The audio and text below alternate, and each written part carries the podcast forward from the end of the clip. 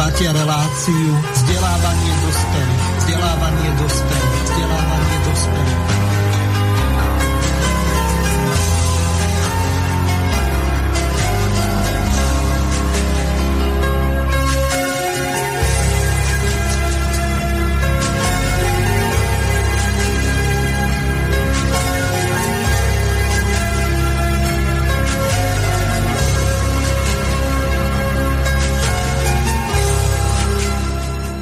Vážené a milé poslucháčky a poslucháči, od mikrofónu vás zdraví Miroslav Hazucha, ktorý vás bude sprevádzať reláciou Vzdelávanie pre dospelých. Dnes je pondelok dvadsiateho piateho októbra dvetisícdvadsaťjeden a my pokračujeme v šestnástom dieli. Prebúdzanie Slovenska pokračuje. Podtitul dnešnej relácie je Záchrana ľudstva, sveta a Slovenska a našimi dnešnými hostiami, ktorí si pozvali ďalších hostí, sú pani Dagmar Kvapilíková a pán Jozef Fila, ktorý srdečne pozdravujem. Prajem vám príjemné počúvanie tejto relácie a teším sa na vaše reakcie. Takže odovzdávam slovo pani Dagmar, aby predstavila svojho prvého hostia. Príjemný dobrý deň vám všetkým, milí poslucháči, aj vám v štúdiu pri našom ďalšom vysielaní. Som veľmi rada, že môžeme spolu takto zase stráviť nejaký čas. A ja som si pre vás pripravila dnes iba jedného hostia. Je ním pán Miroslav Gráner, tak ja ho v tejto chvíli srdečne vítam. Ďakujem pekne za uvítanie. A práve vám pekný, príjemný e, zážitok z nášho počúvania, ale e, upozorním vás, že bude pravdivý a niekedy aj ťažký. Ďakujem. Ďakujem, Mirko. Ja som zvolila tvoju osobu nielen preto, že si skvelý rečník, rétor, si v podstate aj náš bývalý kolega, vysielal si na Slobodnom vysielači, ale zároveň si aj pedagóg, si aktivista, si veľmi vzdelaný, múdry človek, absolvent viacerých univerzít doma aj v zahraničí a pracoval si ako riadiaci manažer výstavby na prevádzkach takých veľkých štátnych energetických centier na Slovensku, ale samozrejme aj v zahraničí, takže tvoje skúsenosti sú veľmi, veľmi bohaté. No a tak by sme ťa radi vtiahli do tej dnešnej témy o zachovaní ľudstva, sveta a Slovenska. Znie to tak akoby veľkolepo alebo nadnesenie, akokoľvek. Je to mimoriadne dôležitá téma, pretože to, čo žijeme, určite mi dajú zapravdu aj ďalší kolegovia a debatujúci v druhej časti, že je naozaj nonsens. Žijeme veľmi pohnuté, náročné časy a tak vzhľadom na to všetko, čo prežívame, som si na teba pripravila niekoľko otázok, tak verím, že sa postupne k ním dostaneme. Hneď na úvod ešte taká milá spomienka. Mirko, ak si pamätáš, sme sa stretávali na rôznych národniarských podujatiach a po jednom z nich, kde bol aj náš spoločný priateľ Igor Jurečka, sme už boli takí rozbehnutí, že po podujatí večer sme si my dvaja sadli a rozbehli sme dialóg medzi mužom a ženou na aktuálne témy. A pamätáš si, improvizovaný, a my sme rozprávali do rána. Áno, a e, náš priateľ e, Igor to celé natočil, takže už vtedy som si uvedomila, aký fantastický rečník si ty a ako vieš debatovať na všetky možné témy. A čo ma na, teba, na tebe inšpirovalo aj tvoj hlboký hlas prúdiaci priamo z hary, ako sa hovorí, z tvojho brucha.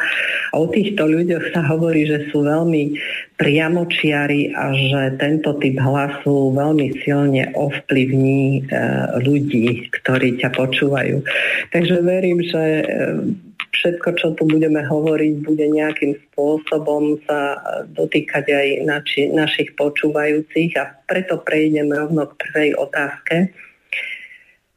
Mirko, kam podľa teba vedie to, čo dnes žijeme? No, jednou vetou by priepasti. A to nie len my. Mirko, len poprosím ťa zopakovať, celé... lebo nejaký technický problém krátky nastal. A, takže ešte raz. Môže smelo pokračovať a, si vo vysielaní. Nech sa páči. Ale teraz kto? Mirko, môžeš pokračovať. Ja môžem hovoriť? Áno. Áno. Takže dám takú odpoveď obširnejšiu. Nie jednoznačne, že sme na, nie na križovatke, to už dávno bolo. A tých križovatiek bolo viacero, kde ešte bola aká taká záchrana. Tento raz jednoznačne, a to sa nedá poprieť, hrozí svetová katastrofa. Ak to nezvládneme, tak koniec civilizácie, už aj iným spôsobom, nielen jadrovým. Podrobnejšie potom to rozvedieme ďalej. Pre krátkosť času e, len takto, že to vedie až takto ďaleko a celosvetová spoločnosť je polarizovaná a fragmentovaná, nie len na dva tábory, ale ich veľa. A vyplýva to aj z informačných revolučných technológií, ktoré nám priniesli, šírenie informácií a príjmanie, a v tom sa väčšina ľudí utopila. Pretože to nie sú informačné zdroje hodnotové, ale je tam veľmi veľa balastu, veľmi veľa zavádzajúcich vecí, lživých, sofistikovaných, až toxických, a dnes je informačná vojna, ktorá už padá na hlavy a životy aj našich najmenších a často aj nenarodených. Toľko na odpoveď. Ako ty vnímaš, že médiá praktikujú takéto zločiny? No, e, dostali sme sa do fáze takej, že e, spoločnosť jednotlivých štátov e, prebiehala tá koncentrácia kapitálu do stále väčších e, a bohatších e, foriem, ale zúžili sa majitelia. A medzi kontinentami už dochádza celosvetová konkurenčná vojna, čo sa týka majetku, a ani nie tak peňazí a zlata, ale zdrojov. Energetických, materiálnych zdrojov, ale aj ľudských zdrojov, mozgových potenciálov, všetkého, dokonca aj detskej krvi a embryí, a samozrejme spracovanie pre genetické materiály, či už rastlín, zvieratá a ľudské. Takže my sme na pokraji rôznych druhov katastrof, kde sa zneužívajú, a samozrejme médiá sú platené s tými najbohatšími v ich záujme. A tam je tiež fragmentácia a boj, neľútostný boj. Toto je dôsledkom kapitalizmu, my sme zažili aj socializmu, aký bol, kritizovali sme ho. Má svoje výhody aj nevýhody. Toto má zase iné výhody a nevýhody, ale aj jedno, aj druhé zriadenie potrebuje vysokú kvalitu morálky, znalosti, zodpovednosti, a to tam chýbalo aj tu. A takisto vizionárov, a to nestačí.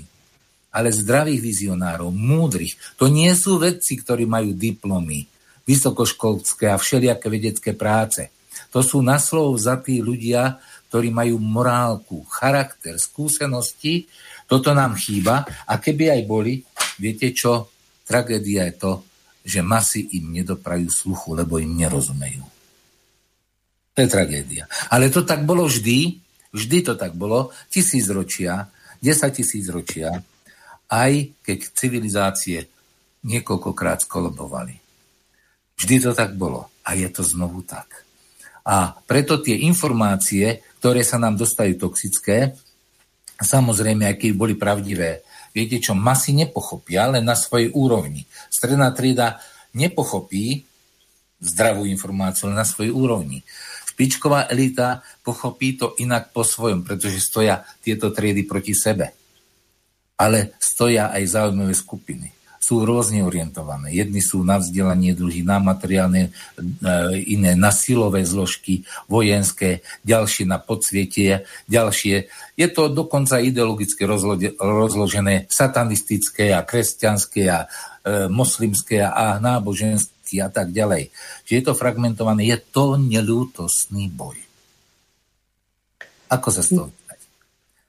Jedine múdrosťou vedieť triediť tie informácie, vybrať sa medzi nimi a nájsť ľudí, ktorí sú dôveryhodní, ktorých poznáme za dlhé obdobie vekov dôveryhodných, ale tí sú takisto na odstrele. Alebo ich zobere záujmová skupina. O tom toto je. To je neľutostný boj. V každom prípade s tebou súhlasím, že ten hodnotový rebríček spoločnosti padol úplne na samotné dno.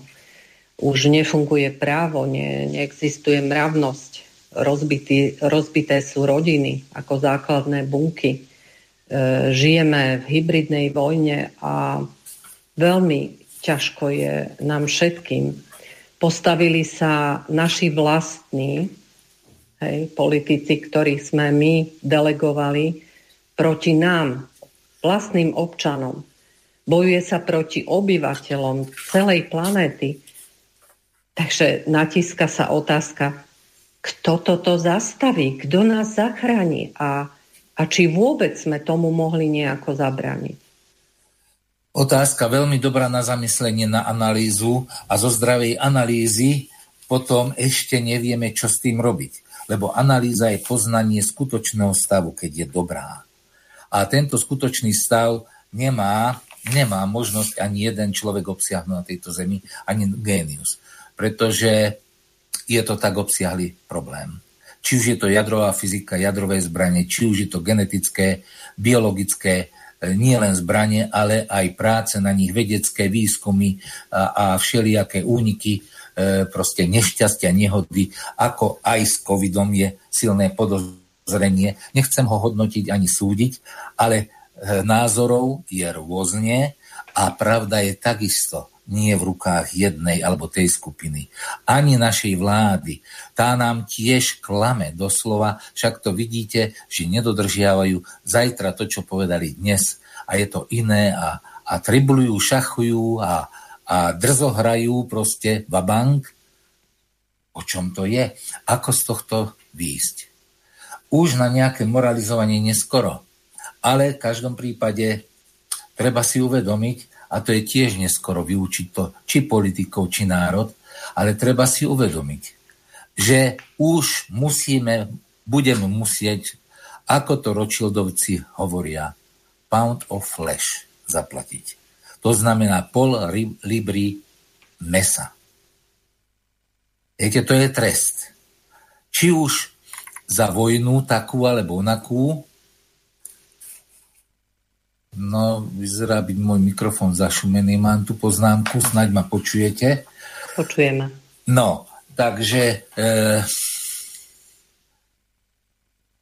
trošku mi to otrhol tú myšlienku. Takže, e, viete, zastaviť toto, samozrejme zastaviť, ale na nejaké mravokárne je málo. Ale toto sú už dôsledky, kam sme sa dostali, najmenej tridsaťročného premývaniu mozgu o tom, aký je ten Západ vysnívaný. No samozrejme, väčšina ľudí, ktorá demokraticky takzvané rozhodovala vo voľbách, bola zaslepená čím? No najskôr tým, že môžeme si kúpiť netuzexový persil, alebo nejaké voňavky, alebo niečo, nedostatkový tovar. A hnali sa ako ovce, lebo dobytok za ďatelinou, až sa s tým obžrali a zduli a stálo ich to život. Život po tridsiatich rokoch, tým, že sme boli zaslepení materializmom a leskom tých obalených, mám povedať, sračiek, čo nám dávajú jesť. Treťotriedne potraviny. Veď my sme mali špičkové potraviny, len neboli tak dobre zabalené. Aj keď hnili na pultoch, ale hniloba, kapusty a tak ďalej, alebo ovocia bola prejavom znaku dro- zrelosti, ale dneska ten tovar krásny je prejavom pretoxikovanosti a prežiarenosti pre uchovanie, konzervovaní.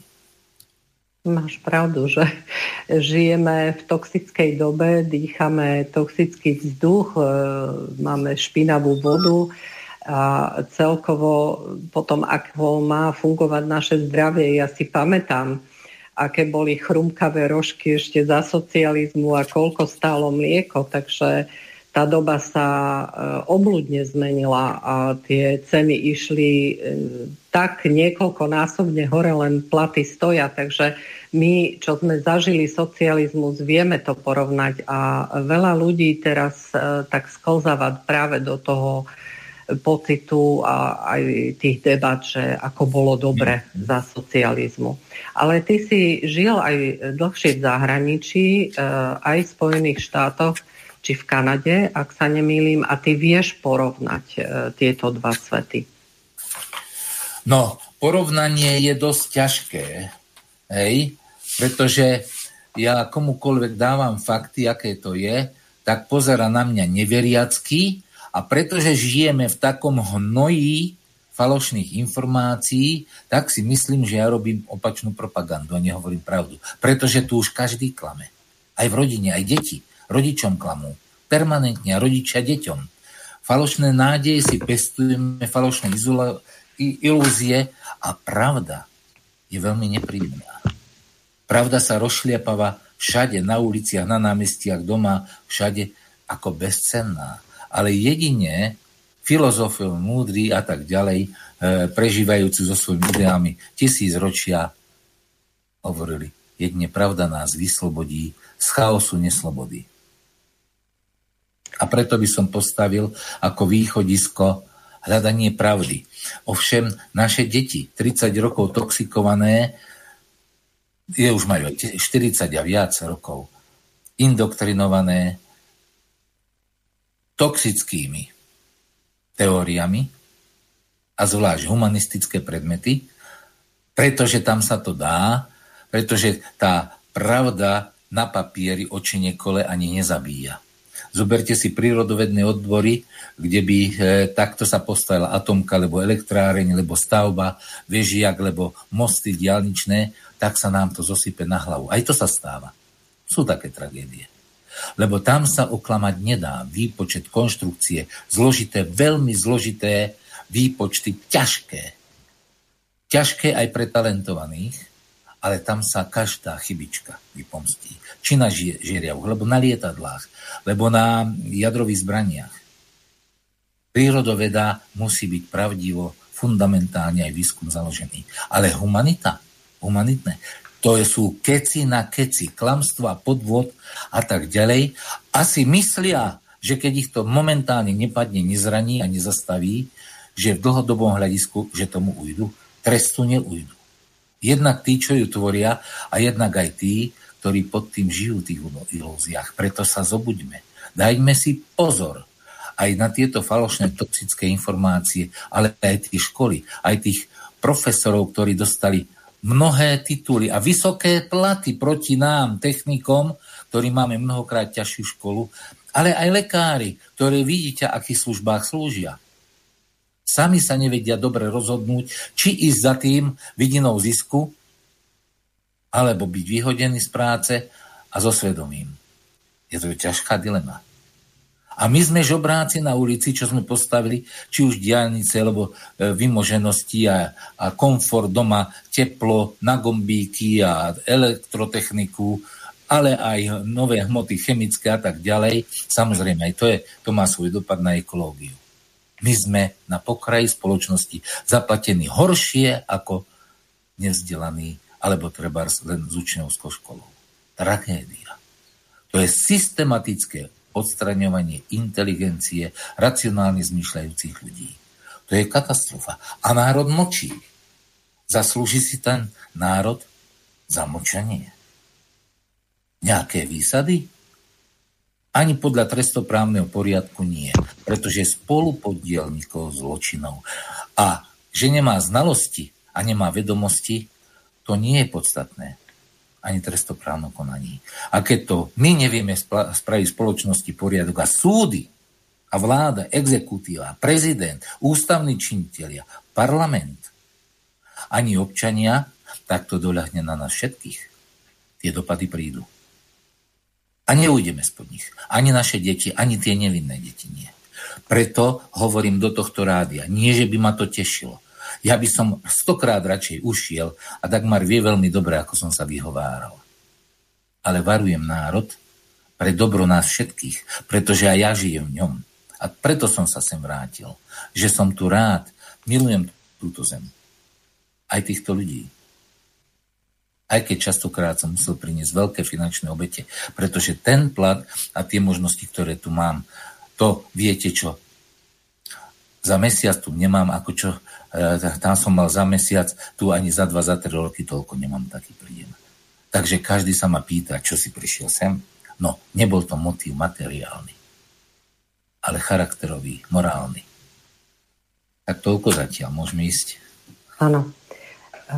Ako si spomínal o tom, že ten národ mlčí, ja si myslím, že toto je momentálne také najdôležitejšie, že nás umlčujú v tom konzume.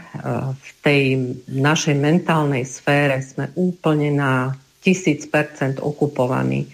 Ľudia sedia na počítačoch, mobiloch, absorbujú do seba obrovské, nenormálne množstvo informácií, bavia sa dnes už iba o vakcínach, o falošnej pandémii a život, ten normálny bežný život akoby zaspal.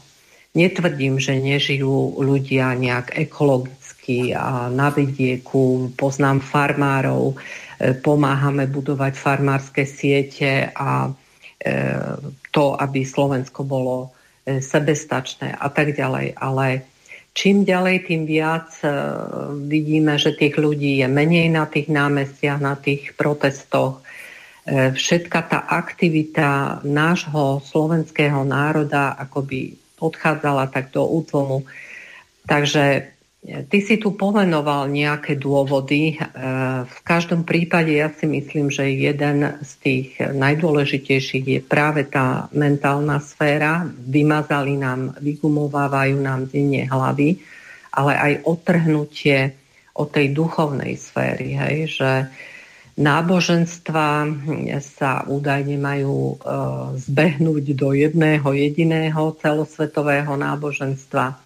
Začínajú sa potierať tie rozdiely, veľa ľudí je bez viery, veľa ľudí nevidí to svetlo na konci tunela, myslím si aj práve preto, nie že nepestujú nejaké náboženstvo, ale že nemajú vieru ako takú. Tú základnú energiu, vieru v niečo silnejšie, ako som ja, alebo v to, čo ma stvorilo. Takže tá duchovnosť a taká prirodzená spiritualita, ktorú mali naši predkovia, mali e, tie kolektívy a tie kmene, ktoré žili týmto kolektívnym kmeňovým spôsobom, si udržali až po dnes deň, my vieme.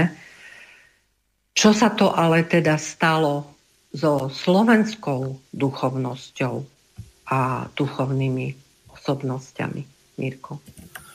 No, Dáška bravúrne dobre si to nahodila, bez toho, aby sme sa dohovorili, ale to krásne, krásne to klape, e, pretože tá pravda môže byť postavená len vtedy, keď človek má hlbokú, ani nie vieru, ale viacej presvedčenie o tom, že nerešpektovať pravdu znamená to, že ju e, pošlapem a žijem v klame, podvádzaní a v tých amorálnostiach vydávam ju von, ale neverím, že sa mi to vráti.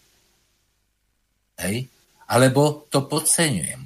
Čiže tam musí byť hlboké presvedčenie morálne o tom, že zodpovednosť príde. Ale ten, kto verí v seba alebo verí tú džunglu, ktorá tu je a ten chaos, tak samozrejme, keď neverí tú e, vyššiu spravodlivosť, tak ako ju môžeme vyskúmať z toho, že zem nejde chaoticky a sama je ako živý organizmus. Kto to nevidí, tak ho nepresvedčíte.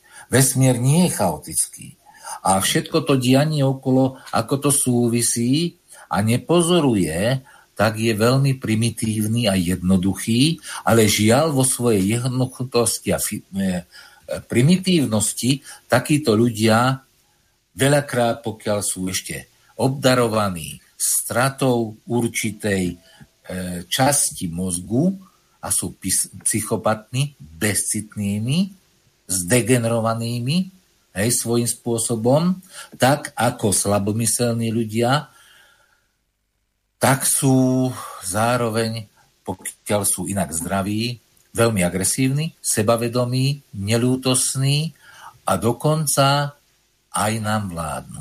A nie len nám, vo svete. Nazývajú psychopati. A oni, to je nie verejné tajomstvo, ale odborníci to vedia, tí, čo sa školia psychológii, tak tiež vedia, že psychopatov nájdete buď vo väzeniach, alebo na špičkových politických alebo bankových inštitúciách. Pokiaľ sú chytrí, neprídu na nich, alebo majú takú moc v rukách, že sú chytrí a vedia šachovať, tak sú tam. Pokiaľ sú menej bystrí a schopní, no tak sú za mrežami. No a títo nám riadia. Ale riadiť by nás mohli len vtedy, keď sme ovce, hlúpe, stádo.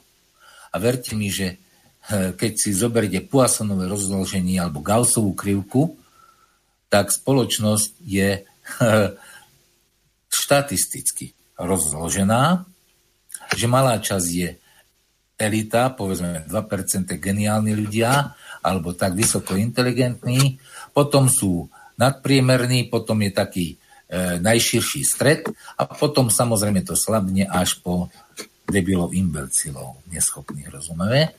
Takže takto to je rozložené a každej spoločnosti, keď si zoberete, tak väčšina je to stádo, ktoré má obmedzené schopnosti vnímania, ale vedia prežiť, pokiaľ sa o nich niekto stará. Elita spoločnosti a tá môže byť samozrejme aj je charakterná a bezcharakterná. Morálna a morálna. Čiže tam je vždy dobro a zlo. A pre nich, pre tých zlých, sme my zlí a oni sú dobrí, pretože to je stred záujmov. Takisto, keď si zoberieme rozdelenie tých vládcov spoločnosti, pre nich sme my paraziti, ktorí chceme zachrániť ľudstvo a ona sleduje si svoju elitárske záujmy.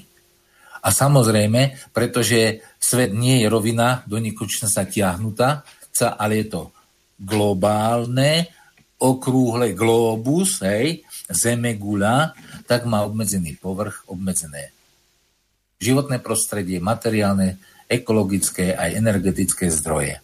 A sme tu na hryzovisku.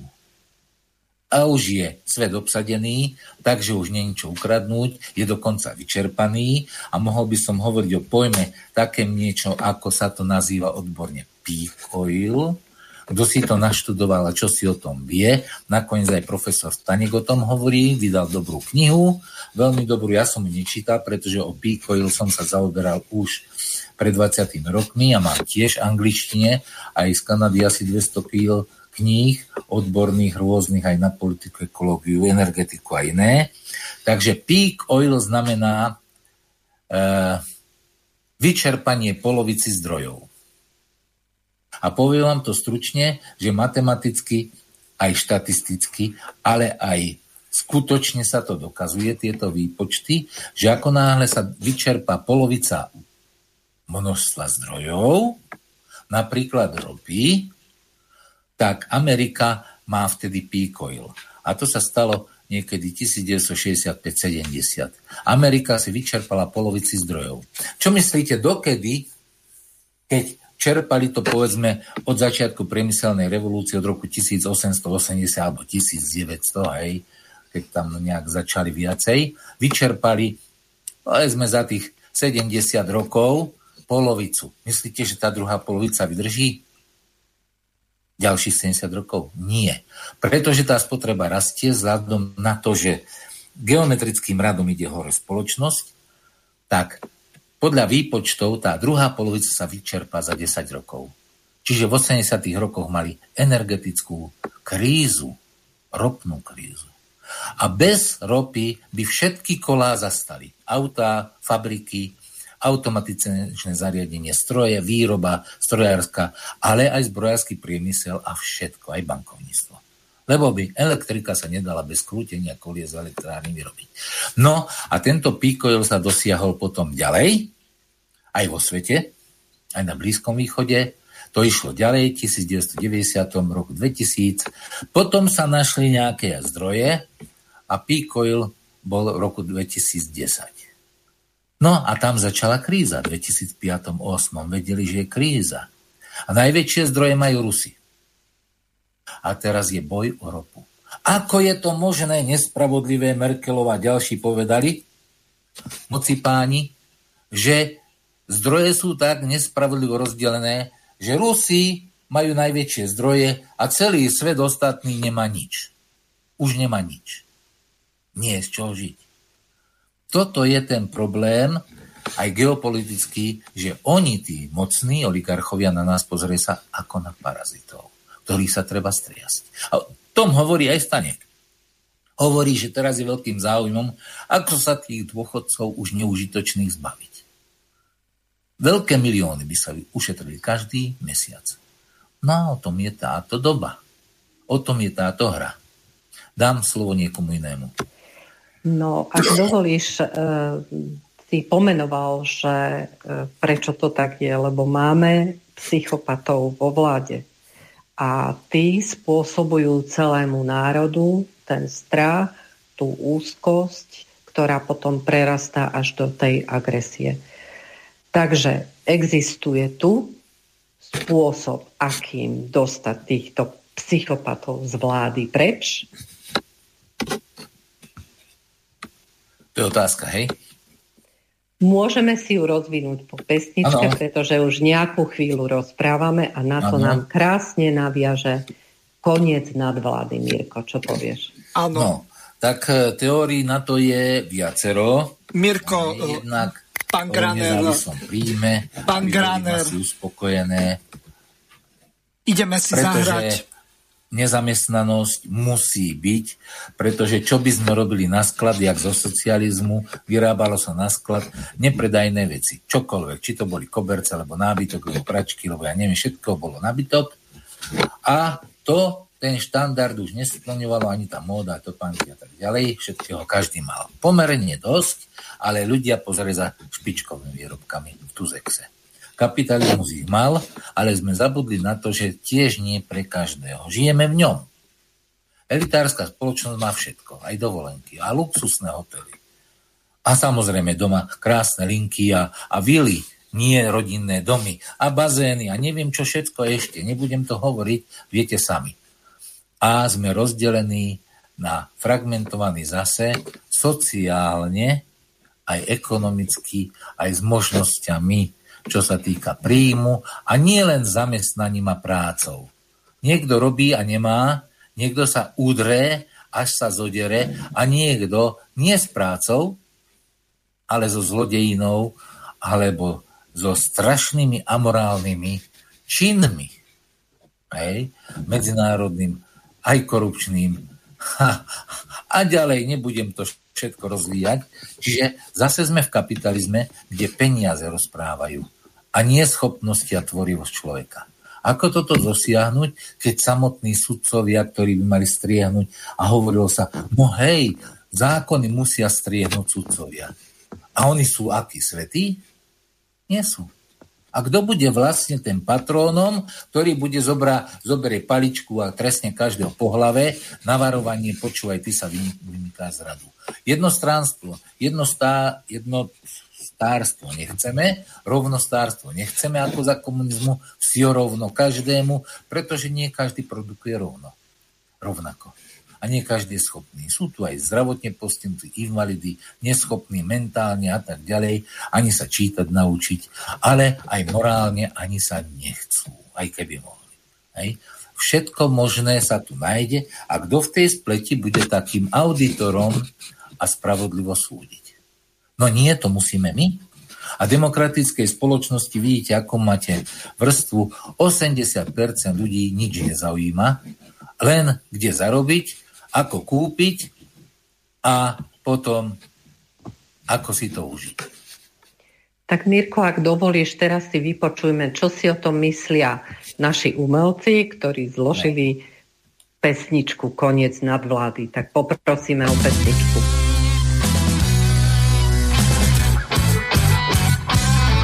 Poprosím do štúdia Mirka, aby nám zahral teraz.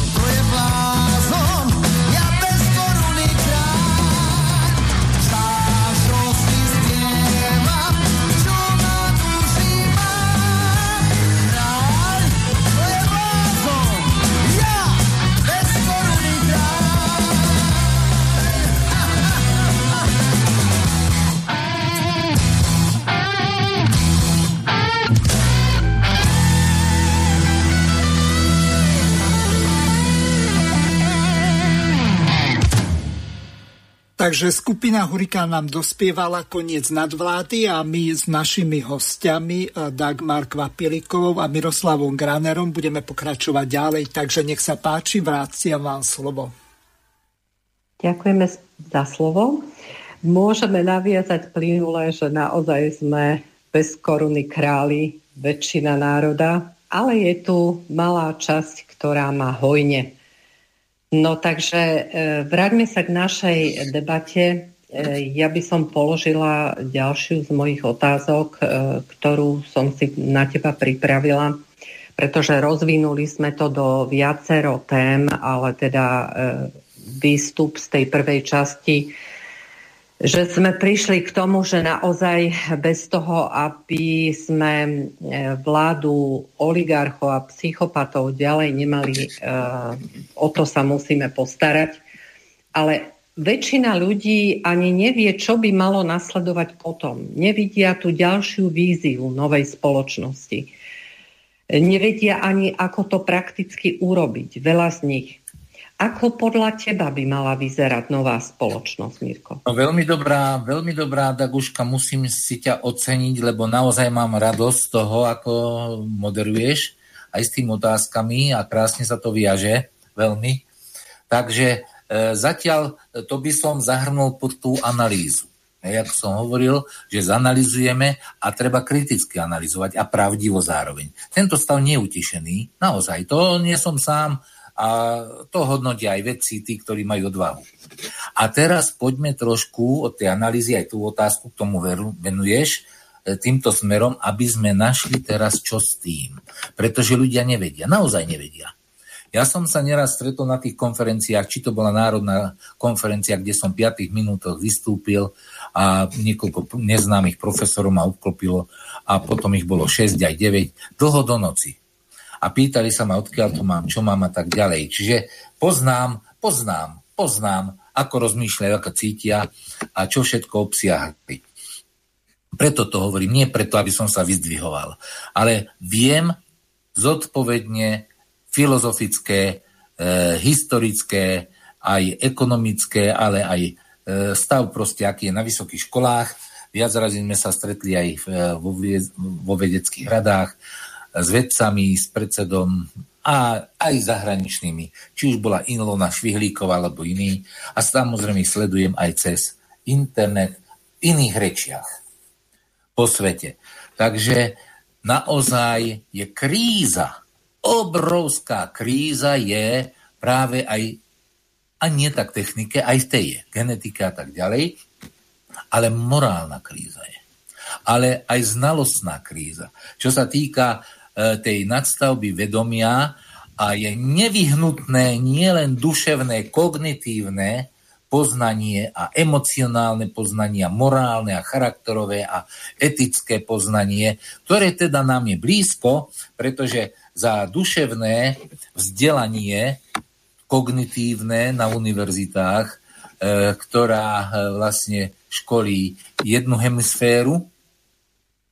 Za to zodpovedajú univerzity viac menej prírodného charakteru a potom tú druhú hemisféru e, za to zodpovedajú univerzity, ktoré sú zamerané skôr na etiku, cit, emócie, čisto umelecké alebo e, morálno-etické. A do toho patrí samozrejme aj kultúra národa, aj viera, náboženská, či je to kresťanská, alebo iné ideológie. A všade sme v kríze v podstate. My sme aj v kríze aj ekológii, aj technickej, aj, aj ekologickej, aj teda tej energetickej, ako sme spomenuli, ale sme v kríze aj tejto druhej hemisféry, ktorá je citová. Veď tu zavládla bezcitnosť, tu nie je lásky. A bez lásky nemá cenu žiť. Ľudia si schopní sami si brať život, ale predtým, než si sami berú, tak berú iným, rôznymi prostriedkami. Tu chýba láska. V tomto svete sa nedá žiť, preto mnohí mladí sa utekajú k drogám, preto utekajú z domovov a blúdia svetom, pretože ani doma nenašli šťastie. Ani vo svojej obci, ani meste, ani v štáte, ani na kontinente. Ja to mám v rodine. Ja som im dal materiálne šťastie a dal som im aj náuku. Pohrdli s tým, pretože ho mali až prebytok a veľmi veľa. Aj voči mne, e, ktorý som dobre zarábal, ešte oni dosiahli väčšie, pretože od detstva vyrastali v tom kapitalistickom svete a boli odkojené na ňom. A nie sú šťastné. Vôbec nie. Vôbec nie. To je len pozlátko šťastia na vonok, aby vedeli konkurenčne súťažiť v tom, tej trhovej ekonomike, aby si výdinou a výzorom a svojim správaním, hej, a pretvárkami pokryteckými zabezpečili klientelu a konkurenciu zničili.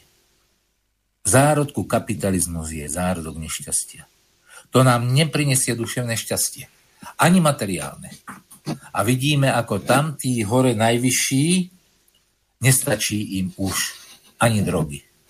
A siahajú po satanských praktikách. Všetko, čo s tým súvisí. Či to niekto verí, alebo nie. Tu je svet temna a svet svetla. A zahlílo nás temno. Mne to v Anglicku sami povedali vizionári, celosveta sa tam zišlo a na niekoľkých, na jednom bolo okolo sedem tisíc, to bolo pod patronátom francúzskej vlády, nebudem hovoriť podrobnosti. A na inom zase bolo v Škótsku, kde som bol prenasledovaný firmou, že som ohrozil životy a zdravie Angličanov, čo teda nebola pravda. A tri štvrte roka mi to trvalo, kým som sa vysekal. A viete, čo to je vysekať sa proti firme, také ako Airbus nadnárodnej, aby som sa obhájil. A ten, ktorý bol vinný, a kolektív to hodil na mňa, aby som sa dokázal cudzej reči, v cudzom prostredí obhájiť a úspešne. Stalo sa tak. A tam tí vizionári, ktoré tam sledli, ktorí to vedeli precítiť, mi jednoznačne hovorí z duše, vráť sa domov. A kvitni tam, kde si bol zasadený.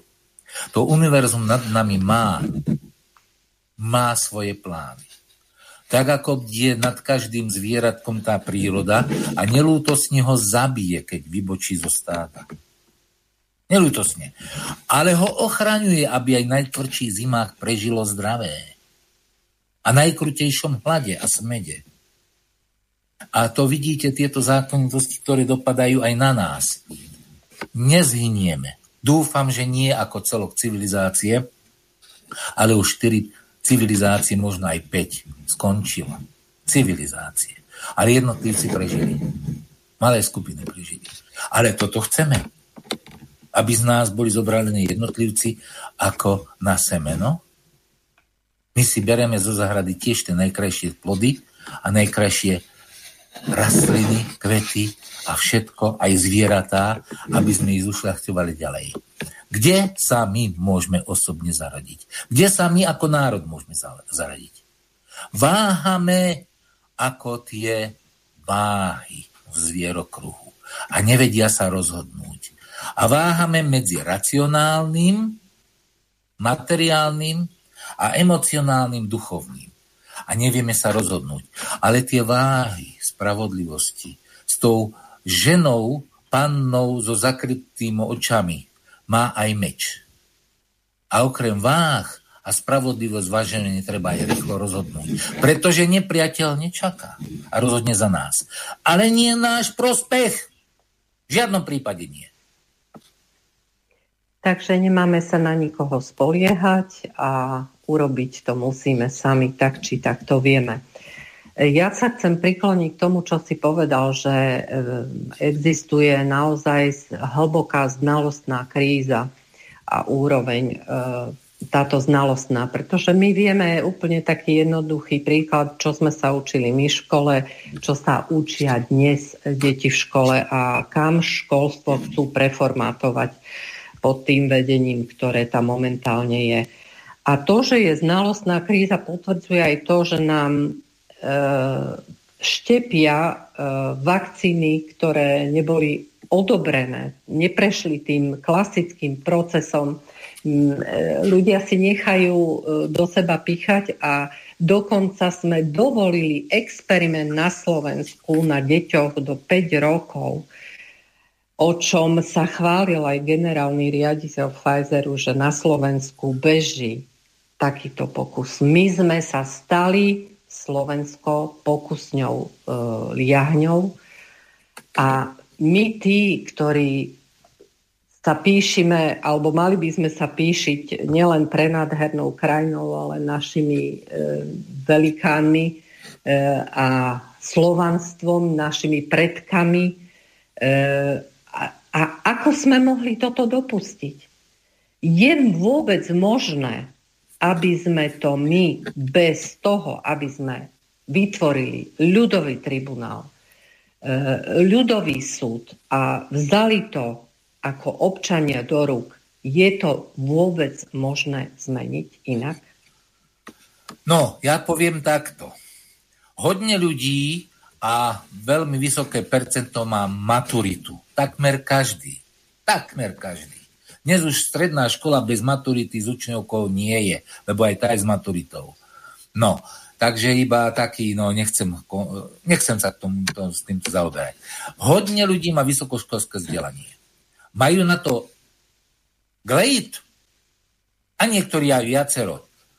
Ale v praktickom živote, keď hrozí likvidácia obyvateľov a štátu a národa, To je vysvedčenie univerza.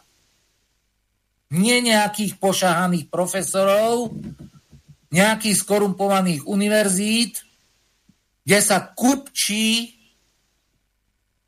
s mrzkým ziskom a riedi sa kvalita a závažnosť delania a lip, e, diplomu a komunistické diplomy. Ja som nemal hanbu nikde za to, že som sa tam vzdelal a obstál som a veľmi kvalitne a nie jedného, nie dvoch desiatých som skoval do vrecka a špičkových odborníkov. Pretože tak bolo široké vzdelanie. A ešte v cudzej reči, ktorú som sa neučil. A nebol som sám taký. A kde sme sa dostali, keď nám ide o život a my ako telce bez rozumu ešte dobrovoľne ideme na experimenty, kde nikto nezaručuje sa. Však ja by som si ani bicykel nekúpil bez garancie, že sa pustím ko- z e, kopca a špice sa mi obtrhajú a ja spravím tridsať sált. A toto si dá do žil pichnúť, kde sme pozdeli rozum. A ešte oni majú hrôzu od tých, ktorí majú prírodzenú imunitu.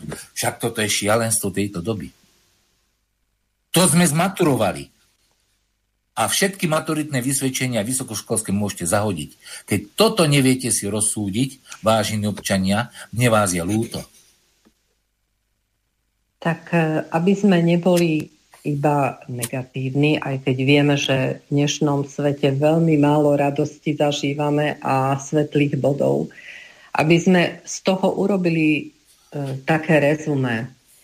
E, čo by si odkázal národu, svetu, vláde, mocným tohto sveta? Mirko. No, vráťme sa k starým e, ľuďom, ktorí sú ešte nie senilní, ktorí sú zdraví a oni majú skúsenosti, keď majú osemdesiat a sú zdraví a mentálne čistí, oni majú ešte od svojich predkov päťdesiat alebo aj viacej rokov a ešte oni im to rozprávali ako deťom, tak môžeme osiahnuť povedzme aj stopäťdesiat rokov naspäť histórii nefalšovanej. Pretože nám sa falšuje dvadsať aj štyridsať ročná história, aj fašizmus a druhá svetová vojna. Vráťme sa k nej a učme sa od múdrych, skúsených a morálnych ľudí, aby sme si našli poučenie z našich dejín, o čo sa opierali národy, aby prežili a o čo sa opierali národy, ktoré už nie sú alebo sú zotročené. Toto je prvé a skúmajme v pravde ako výskum, ako prežiť. Stratégiu prežitia. Môžeme mať vzdelanie, môžeme mať peniaz, môžeme mať čokoľvek, keď nemáme zaručené prežiť jeden, dva, tri roky alebo desať a toto nám hrozí.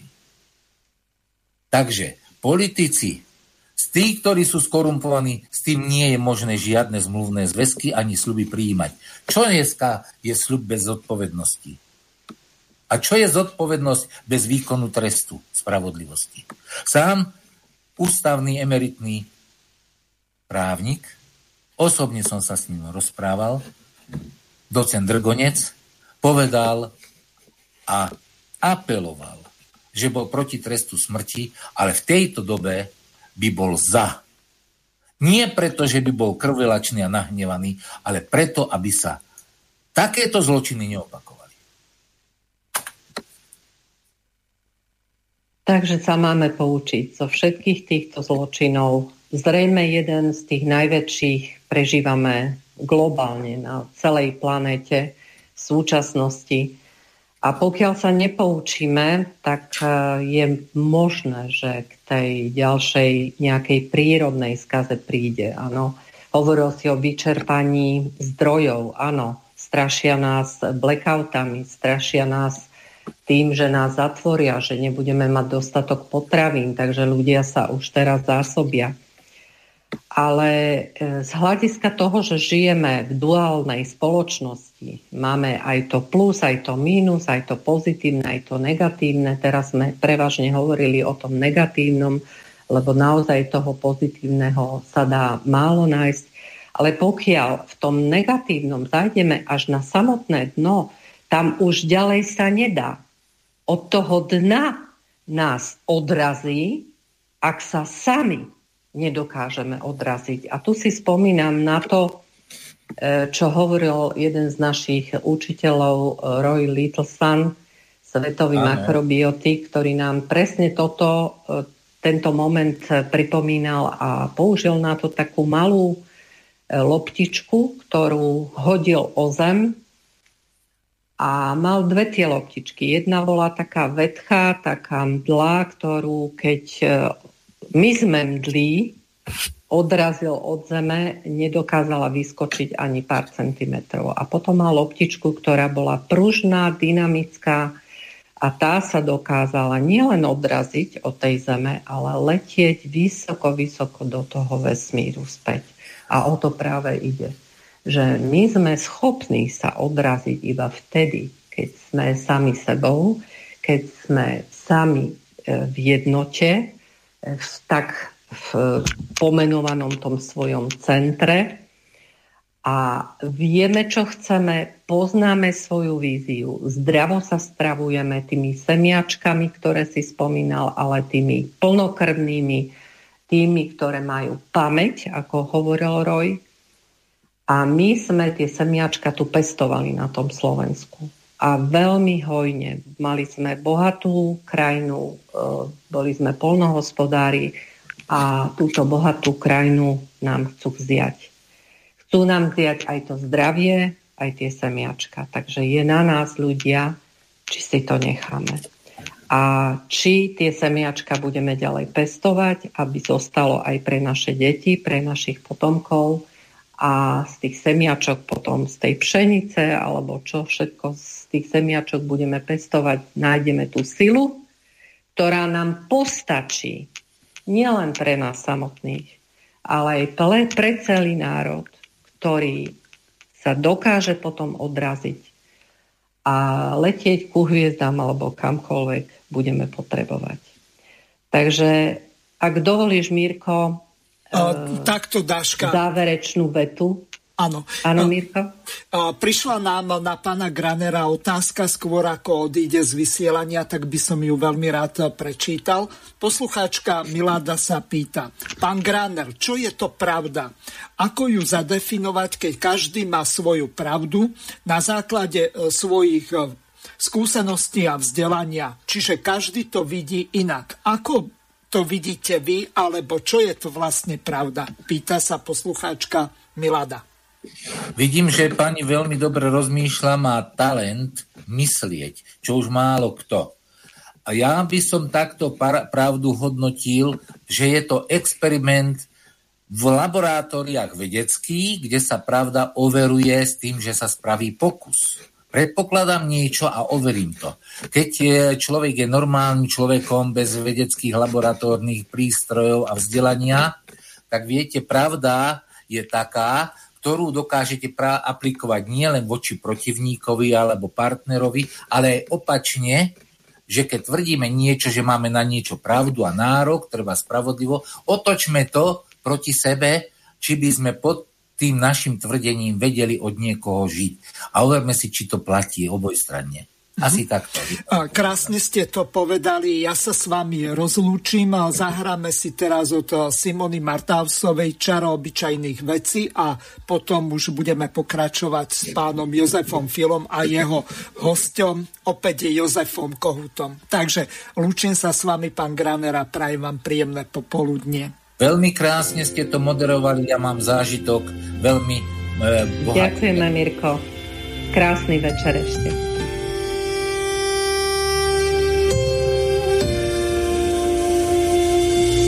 Čaro obyčajných vecí posypalo túto zem. Po kúskoch si všetko zbieram len tak do šatky. Zaslúži si obdiv viac jak slávnych ľudí sieň. Úsmev krásnej tety s trhou so slivkami z vlastnej záhradky. Mm.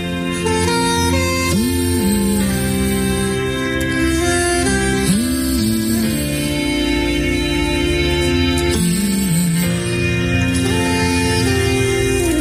Smelý výstup strmou skalou a odhodlaný krok je pohárom vody smedným ústam podaný. Čerstvý vzduch je balzam našich tiel a myšlienok. Nič na tomto svete nevie tomu zabrániť. To tie majestátne hory a tie vrchy neoblomné zanechali stopy vo mne. Pre lúčne kvety s pivonkami koncert začína. Keď ich dievča od radosti vie vo veniec. Boh nám stvoril lúky, aby vôňu dali nám. Daroval nám život, aby spoznali sme, čo je ľúbenie.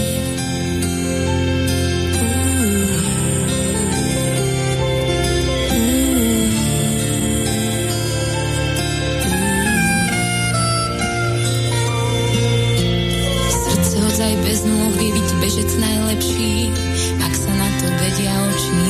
Pozerať. Slovo od priateľa veľa viac poteší, keď sa naša cesta chybným smerom uberá. Tu tie usmievavé oči a hodnoty neoblomné zanechali stopy vo mne.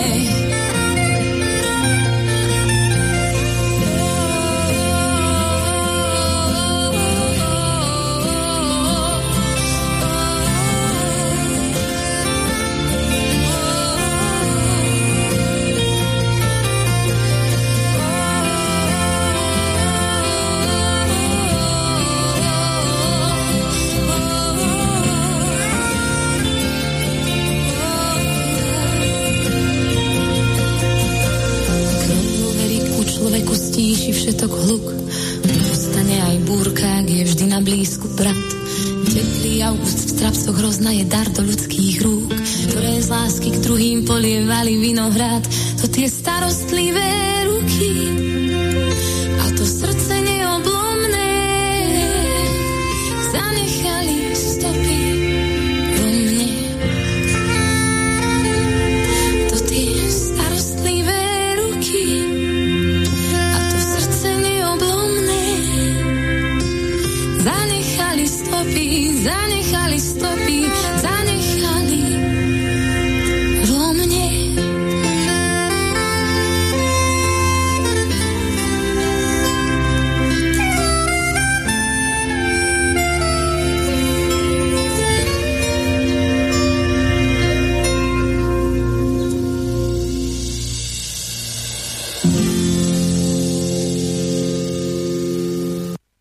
Vážení poslucháči, dostávame sa do druhej časti relácie, ktorá je už kontaktná, takže pokiaľ budete mať záujem spýtať sa pána Gránera, ktorý predpokladám, že ešte ostane na linke, tak môžete využiť telefónne číslo štyri dva jeden deväť jedna nula, štyri sedem tri štyristoštyridsať, ešte raz, plus štyri dva jeden deväť jedna nula, štyri sedem tri, štyristoštyridsať.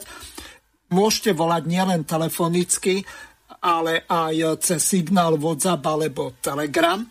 A samozrejme teraz odovzdávam slovo pánovi Jozefovi Filovi a jeho hostovi pánovi Jozefovi Kohútovi. Takže Jozefovia, ujmite sa slova. Nech sa páči.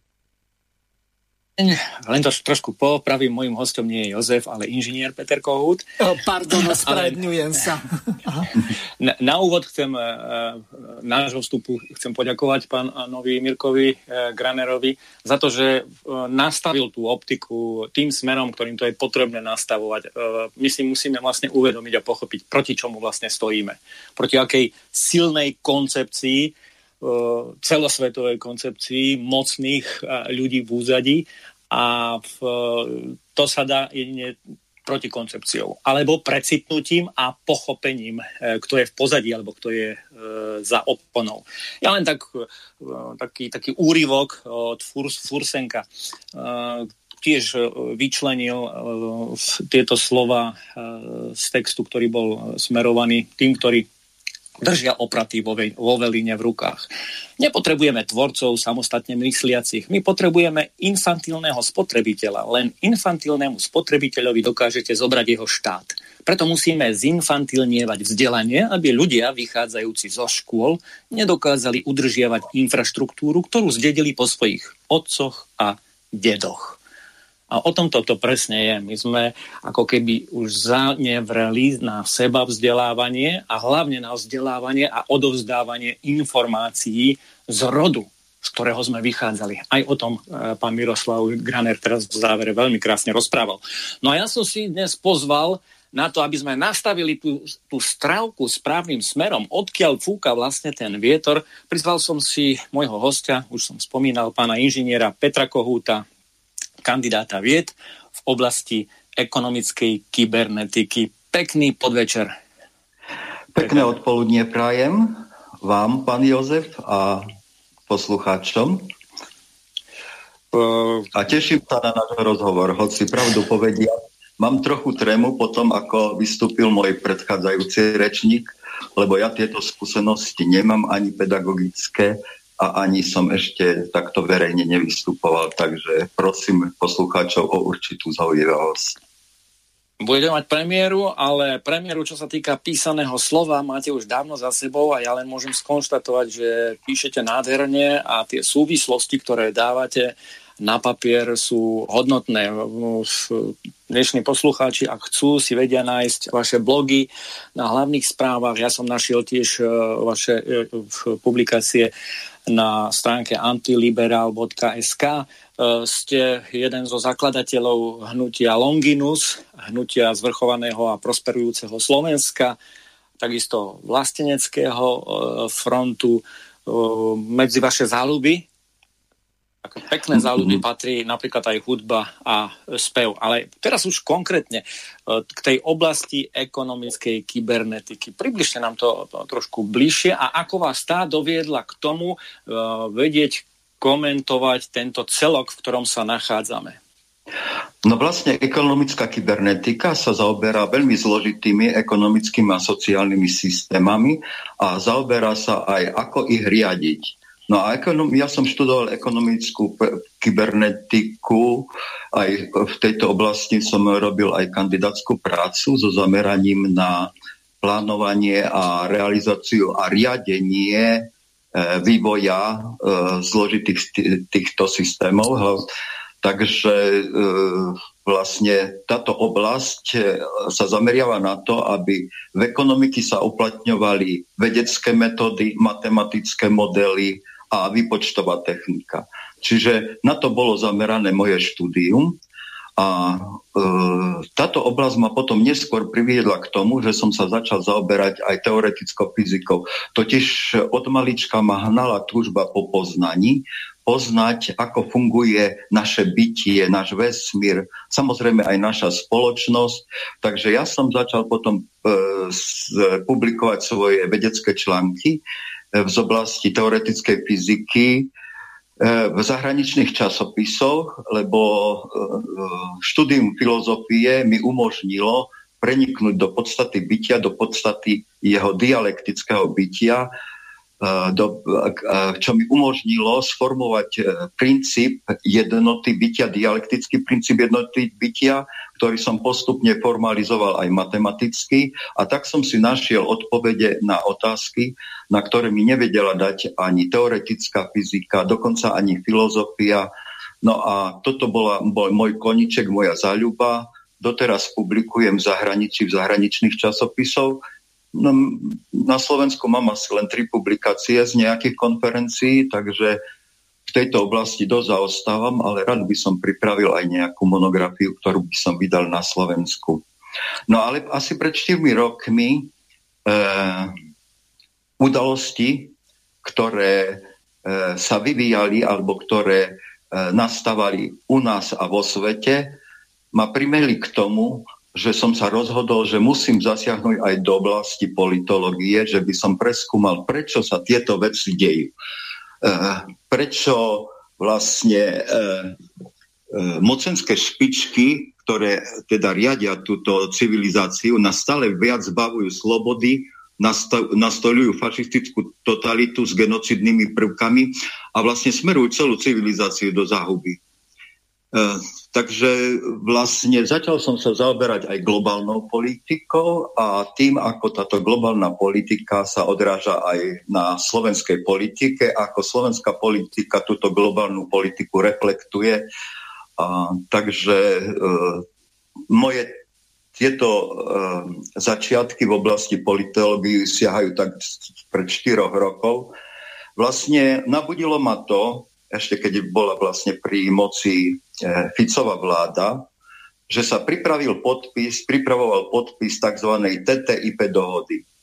té té í pé dohoda sa prezentovala ako to, ktoré by mala e, e,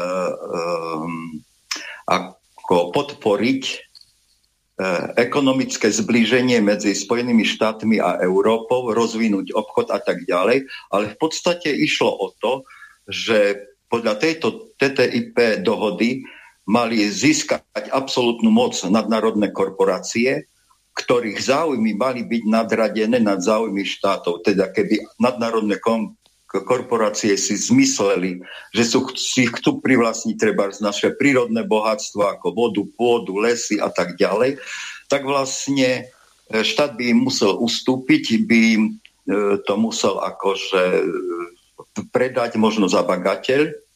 A toto ma vtedy nabudilo, že pre, pre Boha, čo sa to chystá, že toto predsa nie je možné, že tu sa chystá nejaká celosvetová nadnárodná diktatúra, nejaká globálna for, forma totality či globálny fašizmus. No a preto som vlastne, toto rozhorčenie ma priviedlo k tomu, že som začal tieto javy v oblasti politológie študovať, v oblasti globálnej politiky a tak ďalej a prenikať do podstaty aj týchto javov, čiže nielen do podstaty nášho bytia vesmíru, ako funguje na svojej makro- a mikroúrovni, ale aj ako funguje naša spoločnosť a aké sú hybné sily a princípy, ktoré túto spoločnosť ako e, riadia. Takže ste už s predstihom niekoľkých rokov začali zisťovať, že tento svet si tí mocní vo Velíne chcú uzurpovať pre seba a riadiť ho cez jeden gombík. Áno, dajme tomu, nebudete poslúchať Slováci? Je vám teplo? No tak elektriku vypneme. Ešte je vám Prez... teplo? No tak plyn vám vypneme. Ešte ste drzí? No tak vodičku budete mať trošku ubratú. Áno. Uh... Vlastne vieme to zhrnúť, proti čomu stojíme. Vy to, to pekne nazývate globálny parazit. Globálny parazit, áno. Nazývam to globálny parazit. To znamená, že pod tým globálnym parazitom e, myslím predovšetkým svetovládne mocenské elity, ktoré e, sú to vlastne centrálne banky a ich nadnárodné korporácie, ktoré si čím ďalej, tým viac uzurpujú moc a bohatstvo do svojich rúk. Totiž princípom kapitalizmu je honba za mocou a bohatstvom, za ziskom, čo vedie k tomu, že čoraz väčšie bohatstvo a moc sa koncentrujú v rukách čoraz užšej skupiny predstaviteľov veľkokapitálu, hlavne finančného, ktorí nastoľujú svoju totalitu, či fašistickú diktatúru. No a táto fašistická diktatúra, táto globálna diktatúra už v súčasnosti prerastá aj do covid-fašistickej diktatúry, keď na nastoľovanie svojej diktatúry zneužívajú aj niečo také, ako nazývajú pandémiu koronavírusu a vieme, čo sa deje, aká hysteria okolo toho sa rozvinula, čo s nami robia, ako nás ňou zastrašujú a obmedzujú naše slobody a práva. Čiže v podstate nastoľujú e, globálny fašizmus v, ra, v rámci formovania tzv. Nového svetového poriadku. Vlastne ich zámerom je vlastne zmeniť celý e, svet na ak, akýsi jeden fašistický koncentračný tábor. No ale vieme, že faš, fašizmus... E, nakoniec bude porazený. Aj tento súčasný fašizmus bude tak porazený, ako bol e, fašizmus, ktorý priviedol k druhej svetovej vojne, ktorý viedol hlavne k enormným obetiam občanov Sovietskeho zväzu a ktorý nakoniec viedol aj k vzniku socialistickej sústavy, ktorá bola určitým pokusom o nastolenie nejakej spravodlivej sociálnej spoločnosti alebo sociálneho systému. No a keďže existencia socialistickej sústavy nutila kapitalizmus z konkurenčných dôvodov prijať na seba e, demokratickú fasádu. Keď však socialistická sústava padla a sovietský svet sa rozpadol, už nič nebránilo svetovládcom, aby pristúpili k postupnému zbavovaniu ľudí dovtedajších demokratických vymožeností, likvidácii strednej triedy, ekonomickému zotročovaniu cez enormné zadlžovanie štátov a obyvateľov, hlavne voči centrálnym bankárom. No a razantný nástup globálneho fašizmu gradoval počas prezidentovania Baracka Obamu a mal celosvetový prienik, lebo nie len v U S A, ale aj v Európe, a teda aj na Slovensku sa s pomocou politických mimovládnych organizácií a našich agentov zverbovaných zahraničnými tajnými službami pripravovala cieľovedome pôda na nastolenie fašistickej totality. Totiž vieme, že boli zriadené napríklad takéto už inštitúty totalitnej diktatúry ako špecializovaný trestný súd, špeciálna prokuratúra a NAKA. Bola prijatá žitňanská novela zákonov o boji proti extrémizmu. No vieme, že ako to bolo mienené, proste z extrémizmu bol, mohol byť obvinený ktokoľvek, kto by bol, by bol nepohodlný tomu to režimu a bol by stíhaný. Taktiež tu existuje podlík. To máme ukážku napríklad pána Janka Dudáša. No, áno, to... áno. To, to vidíme, že jeho práve z extrémizmu obvinili tiež. Tak. A, čiže boli zriadené, tieto inštitúty boli zriadené, ktoré ja som, ja nazývam inštitútami gestapackého fašizmu a podľa mňa prvoradou úlohou novej vládnej garnitúry, ktorá nastúpi po súčasnej neschopnej a zapredanej e, garnitúre, bude vlastne zničiť tieto nás, ale nie vlastne zničiť, odstrániť tieto nástroje vlastne toho gestapackého fašizmu. Veď poznáme Lipšicov inštitút kajúcnika udavača, k- k- ako e, dehonestuje ľudskú dôstojnosť e, ľudí, ktorí sú v kolúznej väzbe, ako sa s nimi zaobchádza.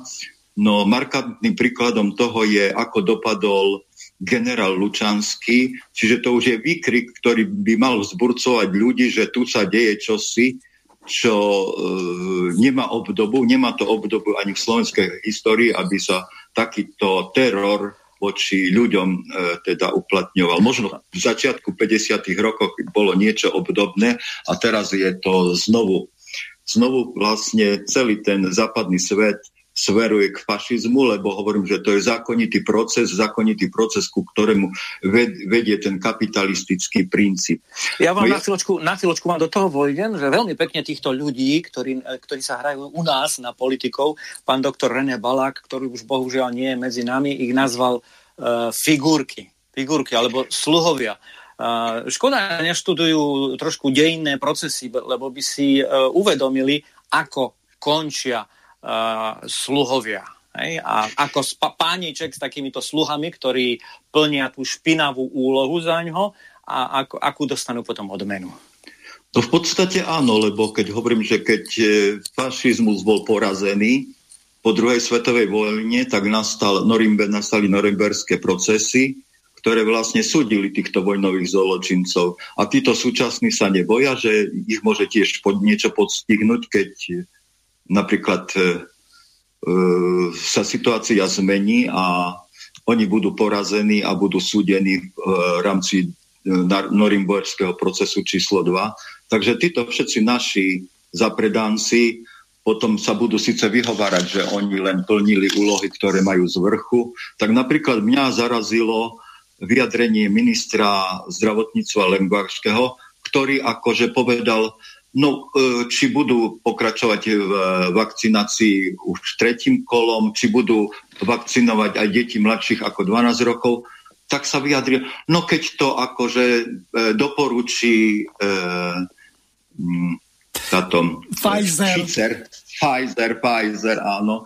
Keď Pfizer to doporučí, tak oni sa budú podľa toho riadiť.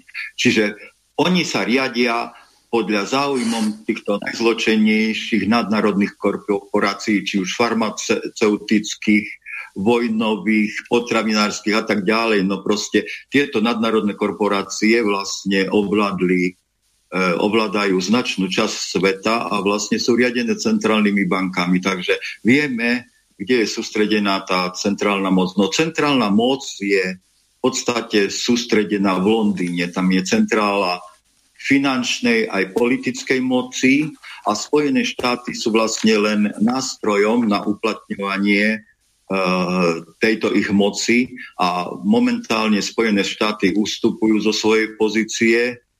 Rozpadáva sa nám Pax Americana, vidíme, ako dopadli Spojené štáty teraz v Afganistane, čiže sa sťahujú. Čiže e, vidíme, ako... E, Spojené štáty prestávajú im fungovať ako nástroj diktatúry a to, že tento nástroj ako ovládania sveta je z Londýna, vidíme veľmi jasne na tom, ako Londýn cez svoje tajné služby a tak ďalej provokuje Rusko. Vidíme to na prípade Skripaľovcov, alebo v Čechách to bolo ako tá špionážna aféra v Čechách, si neviem, Vrbietice. Áno, áno. Vidíme to teraz, že vlastne britská loď v Čiernom mori tiež zašla do ruských vod, odkiaľ ju museli vyprevadiť. Čiže neustále provokujú. Používajú na to tzv. Svoje investigatívne, čiže ja to nazývam investigatívny, slovo je pre mňa špionský alebo špionážny, špionážne centrály ako Be- Belikent, alebo neviem presne, ako sa nazýva táto akože táto spoločnosť, ktorá vlastne organizuje aj fiktívne, organizovala aj fiktívne chemické útoky v Syrii a tak ďalej. Čiže Londýn ako keby strácal ú es á ako svoj nástroj, takže teraz on sám začína realizovať tieto svoje zámery, čiže už vidno, že odkiaľ všetko to zlo, to anglosaské zlo pochádza.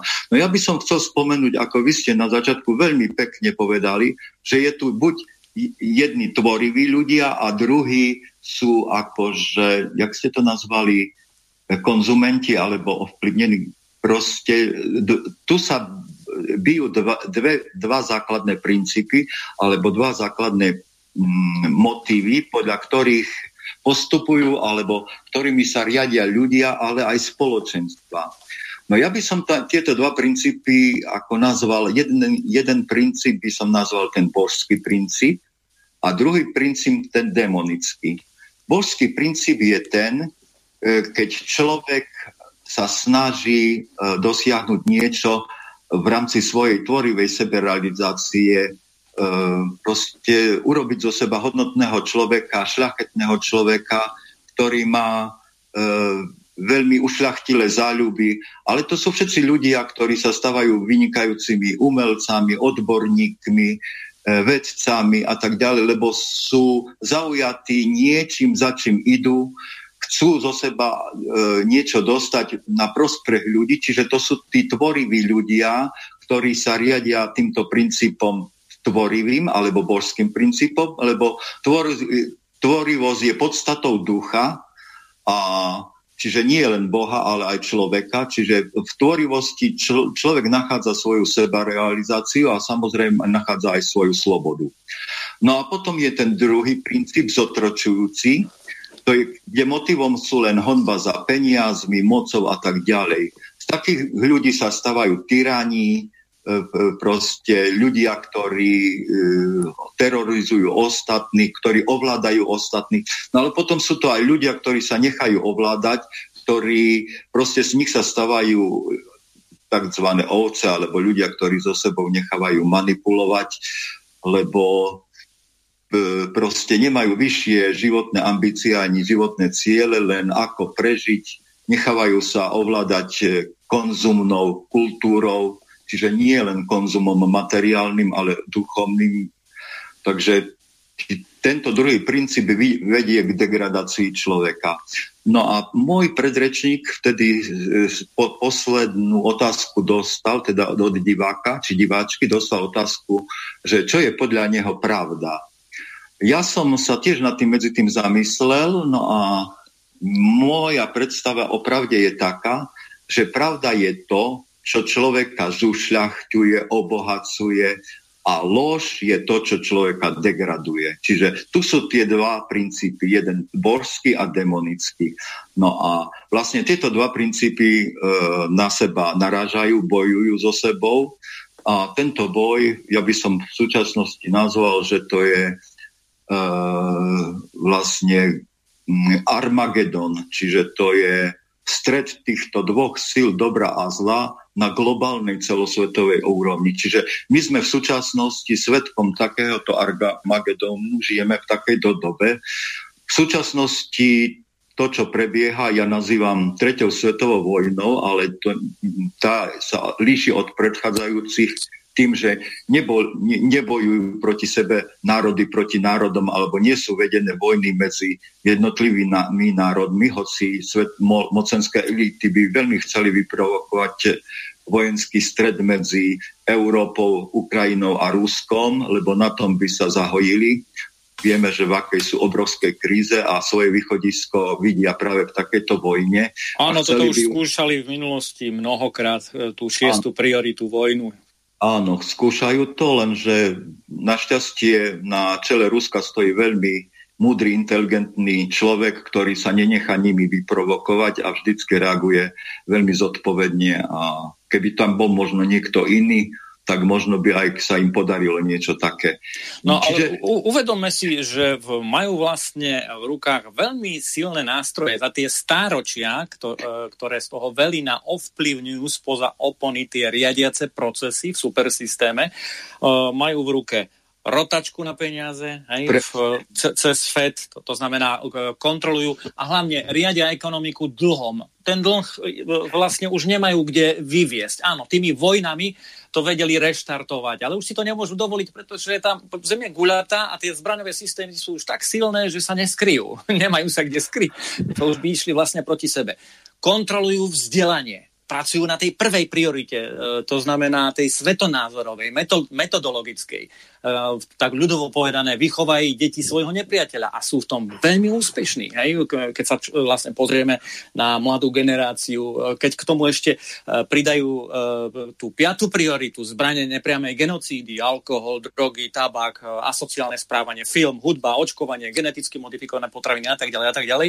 Hej? Tak, a ešte k tomu majú ozvučovacie nástroje, to znamená uh, noviny, internet, hej, televízia a novinári. Teraz som dočítal knihu od Uda Ulfkota, ktorý o tomto, o tejto zrade novinárov v prospech týchto nadnárodných hráčov hej, pekne ako pomenoval v tej knihe aj ľudí, aj známe mediálne domy v Nemecku a tak ďalej a tak ďalej.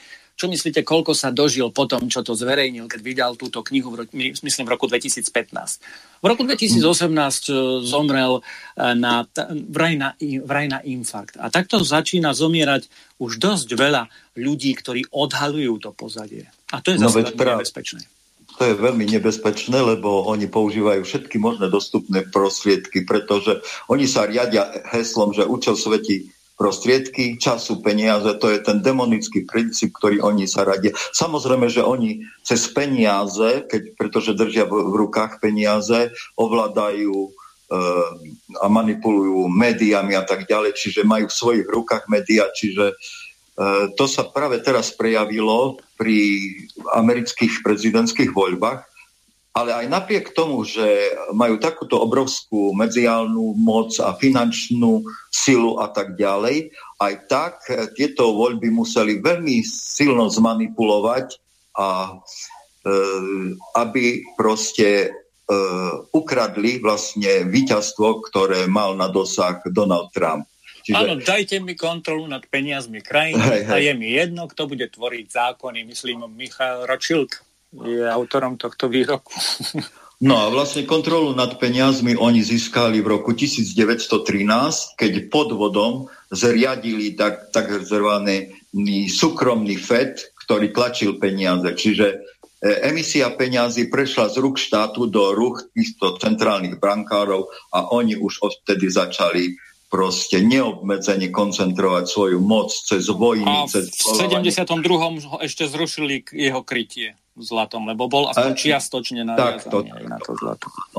Áno, vlastne e, e, takto vlastne postupne čoraz väčšiu moc a bohatstvo koncentrovali do svojich rúk, lebo vlastne odovládali financie. Však oni vyvolali túto veľkú, e, obrovskú svetovú krízu ekonomickú v roku dvadsaťdeväť, ktorá vypukla. Oni rozputali celú, celé to obchodovanie predtým na burzách, e, kde proste e, ceny e, akcií veľmi rýchlo rástli a nezodpovedali realite. A potom, keď priškrtili financie, no tak vlastne všetky tie akcie padali veľmi rýchlo a oni tým pádom za bakateľ skupovali obrovské bohatstvo Ameriky a priemysel a firmy. Čiže veľká časť, veľkú časť bohatstva Spojených štátov presunuli do svojich rúk vďaka tomu, že vyvolali túto veľkú krízu, v, ktorá nakoniec vyústila do druhej svetovej vojny. No a Pán Kohút, pán Kohút, máme tu otázku k tej predchádzajúcej časti, ale vašej, nie pána Gránera. Poslucháč no. Ivan z Nitry sa pýta, pán Kohút, mohli by ste zadefinovať termín fašizmus, lebo v poslednom čase je veľmi sprofanovaný, tak sa s ním šermuje a stráca pôvodný musolinovský zmysel. Používajú sa termíny ako liberálny fašizmus, globálny fašizmus. Ako to vy vidíte? Pýta sa poslucháč Ivan a pozdravuje do štúdia. Ďakujeme, Ivan. Ďakujem veľmi pekne za otázku. Pokúsim sa na ňu zodpovedať.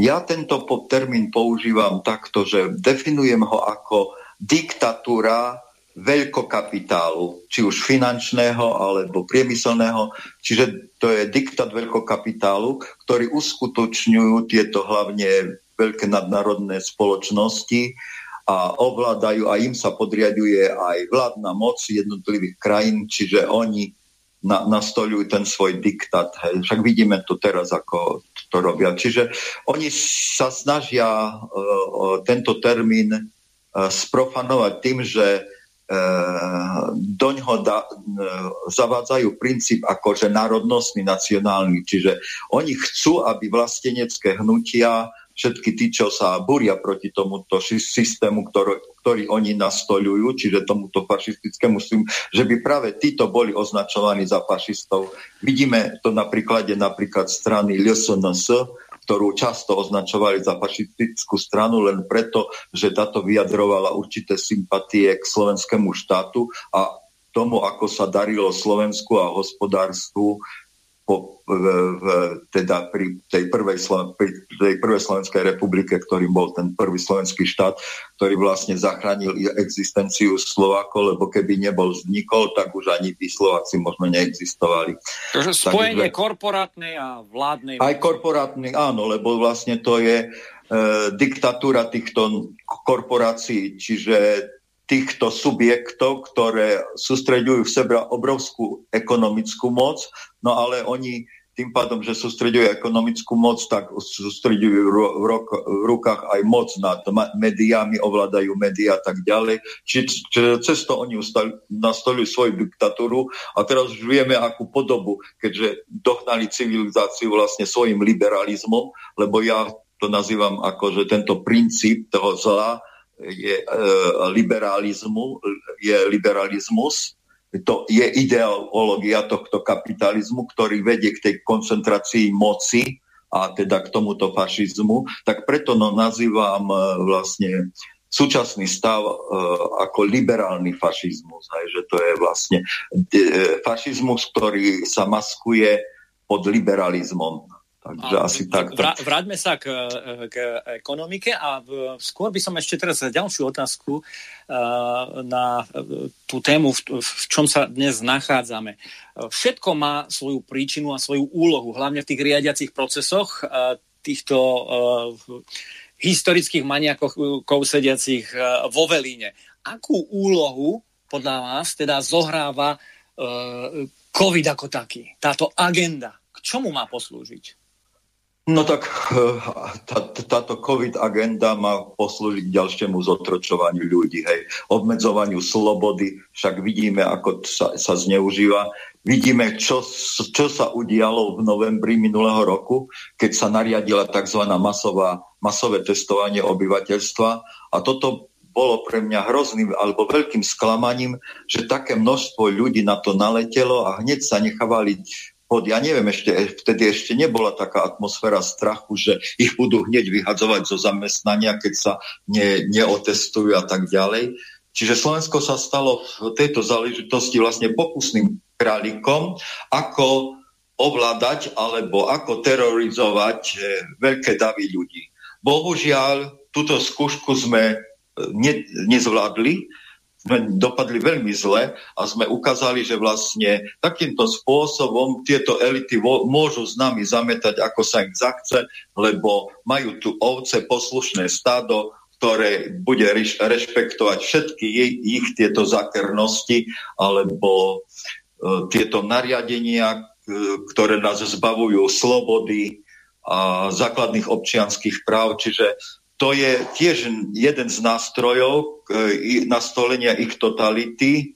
No a je o to zakernejší, že vlastne siaha vlastne na našu už aj telesnú integritu, keď nás nutia k povinnému očkovaniu neoverenými vakcínami, he, ktoré vidíme, že e, sa úplne správajú ináč, ako proste nám deklarovali, že to je cesta ku slobode a k tomu, že človek získava imunitu a je odolný voči nákaze. Ukazuje sa, že vôbec takúto funkciu tieto e, COVID takzvané vakcíny, lebo oni nie sú vakcíny, to sú len genetické zbranie, hej, a vieme, e, čo sa v nich skrýva a že čo, čo u ľudí e, vyvolávajú.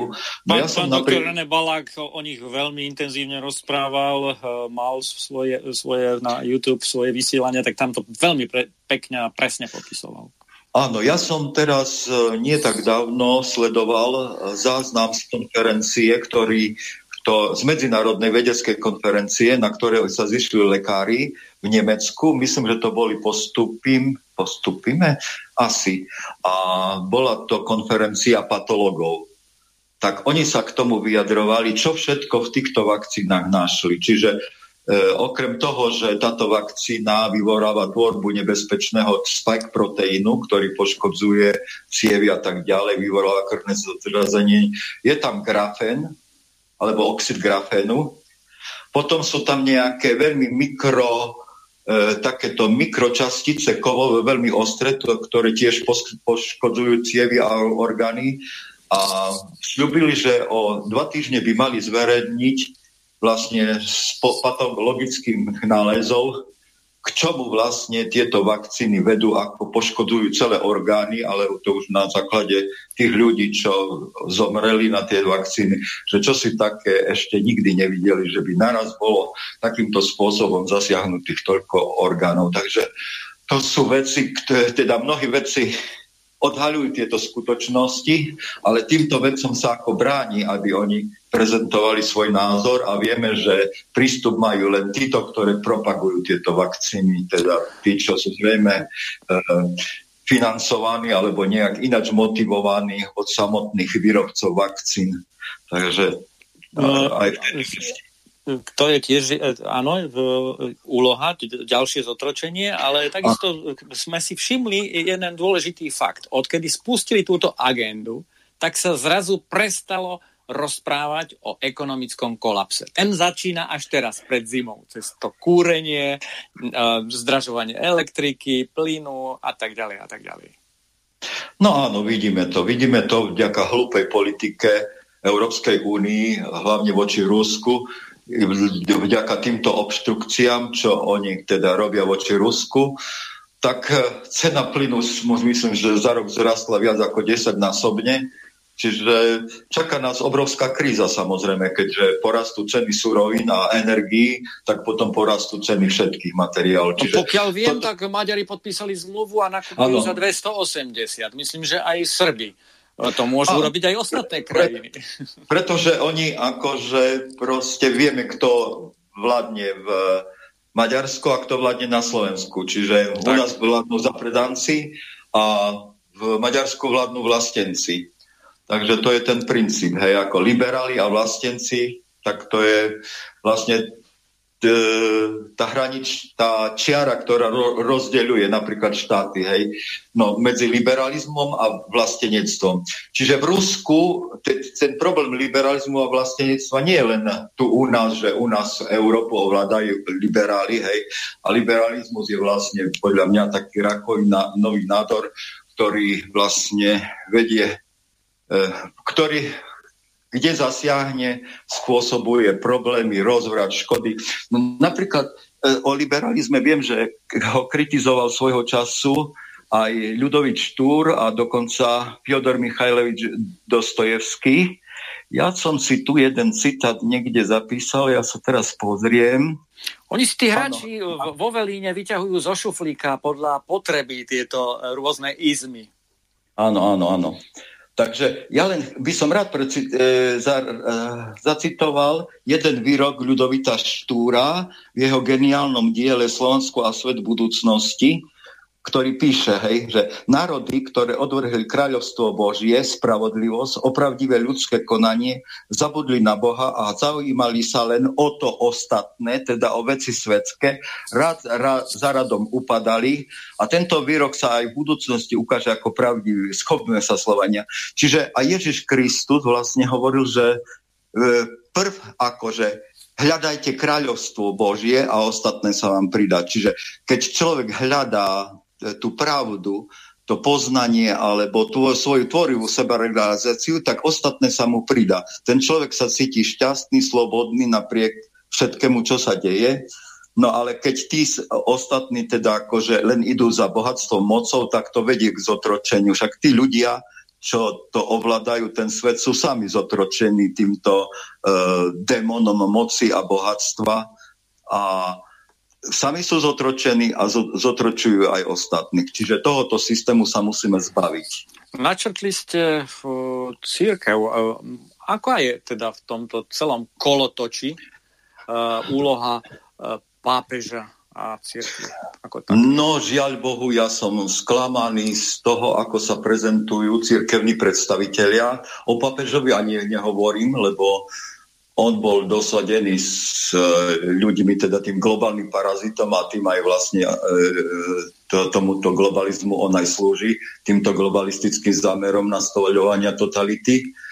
A, e, čiže aj v cirkvi vzniká takéto rozdelenie medzi tými, čo akože obhajujú tento liberalizmus, ktorý do cirkvi preniká, a to je vlastne liberalizmus je úhlavným nepriateľom kresťanstva, lebo som spomínal, že ten reprezentuje úplne opačný princíp, teda honbou za mocou a bohatstvom, takže, a nie za duchovnými hodnotami. No a tento princíp vlastne prenikol aj do cirkvi, oslabuje, cirkev oslabuje kresťanstvo. Takže to, čo stvára pápež František, tak to je hanba, to je zrada kresťanstva, ale žiaľ aj mnohí cirkevní hodnostári alebo cirkevná he- hierarchia podľahla tomuto re- re- liberalizmu, slúži mu. Čiže aj v rámci cirkvi si musíme zasa vážiť takých ľudí, ktorí sa nespreneverili Ježišovmu slovu a Ježišovmu posolstvu, ako Marian Kufa, no na medzinárodnej scéne, myslím kardinál, ale arcibiskup Vigáno, ktoré, kardinál ktorý Vigáno, odva- áno. či kardinál Vigáno, ktorý odhaľuje vlastne tú pravú e, tvár pápeža Františka, voči mu ostro vystupuje. Takže aj tu je to rozpoltenie, tak ako je rozpoltenie všade v celej spoločnosti. Dokonca ešte aj v Rusku stále má liberalizmus veľmi silné pozície, cez všelijakých ruských oligarchov a byrokraciu Rusku, ktorá podkladá Putinovi eh, polena pod nohy mm.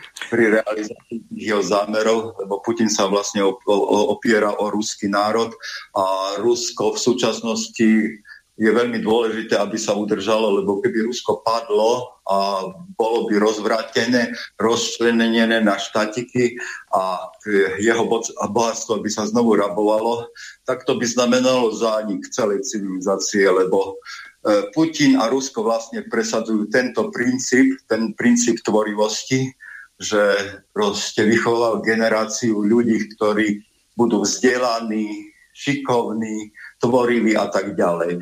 Čiže ide o to, že tento princíp je momentálne sa jedine presadzuje v Rusku.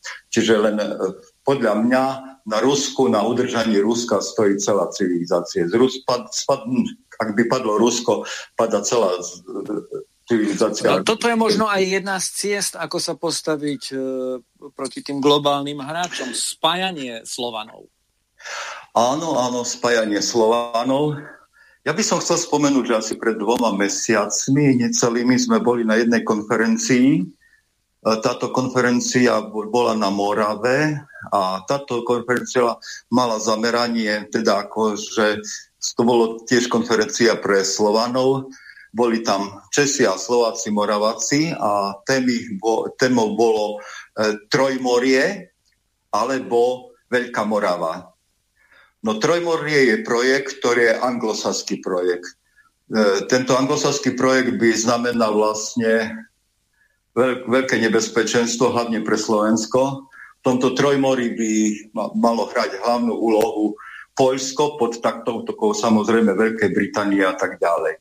No a druhý princíp, druhý, druhý projekt, tým druhým projektom je projekt Veľká Morava alebo Slovanská konfederácia. Tá by mala vlastne spájať do nejakého takého vyššieho celku slovanské národy, tam sa myslí spojenie Čiech, Moravy, Slovenska, poľských kniežatiev a tak ďalej. Takže momentálne je problém v tom, že Poľsko je rozoštvávané týmito anglosaskými elitami proti Rusku, takže je to určitý problém, ale myslím si, že v budúcnosti Slovania asi budú musieť znovu nájsť k sebe cestu, cestu spájania, veď už vieme, že napríklad obdobie socializmu vlastne bolo, obdob, bolo uh, systémom, ktorý spájal slovanské národy. Tam, tam boli Poliaci, Slováci, Česi, Bulhári, no a potom aj ďalšie národy, Rumíni a tak ďalej. Čiže už takéto spojenie tu existovalo. Na toto spojenie samozrejme apeloval hlavne Ľudovít Štúr. No a ja verím, že tieto konflikty, ktoré sú, alebo ktoré sú hlavne medzi treba s Poliakmi a Rusmi, teraz sa rozoštváva Ukrajina proti Rusku, že časom tieto spory zaniknú, keď vlastne sa bude rozpadovať celý tento západný systém a západná civilizácia, lebo tá speje samozrejme k rozpadu, lebo vidíme, na akých princípoch je riadená a k čomu tieto princípy vedú. Hej. Hlavne tá demoralizácia a navážanie moslimov a islamu, lebo za účelom zničenia európskych národov tam sa mal sformovať jeden superštát, takzvaný islamsko-európsky kalifát. Čiže tieto zámery, to sú zámery týchto globalistov, ktorí chceli ovládnuť celú Európu, ovládnuť ju aj tým a zničia, zničením európskych národov. Takže, nástrojom... takže môžem vás považovať za optimistu a vidíte to pre budúcnosť ľud, ľudstva ružovo?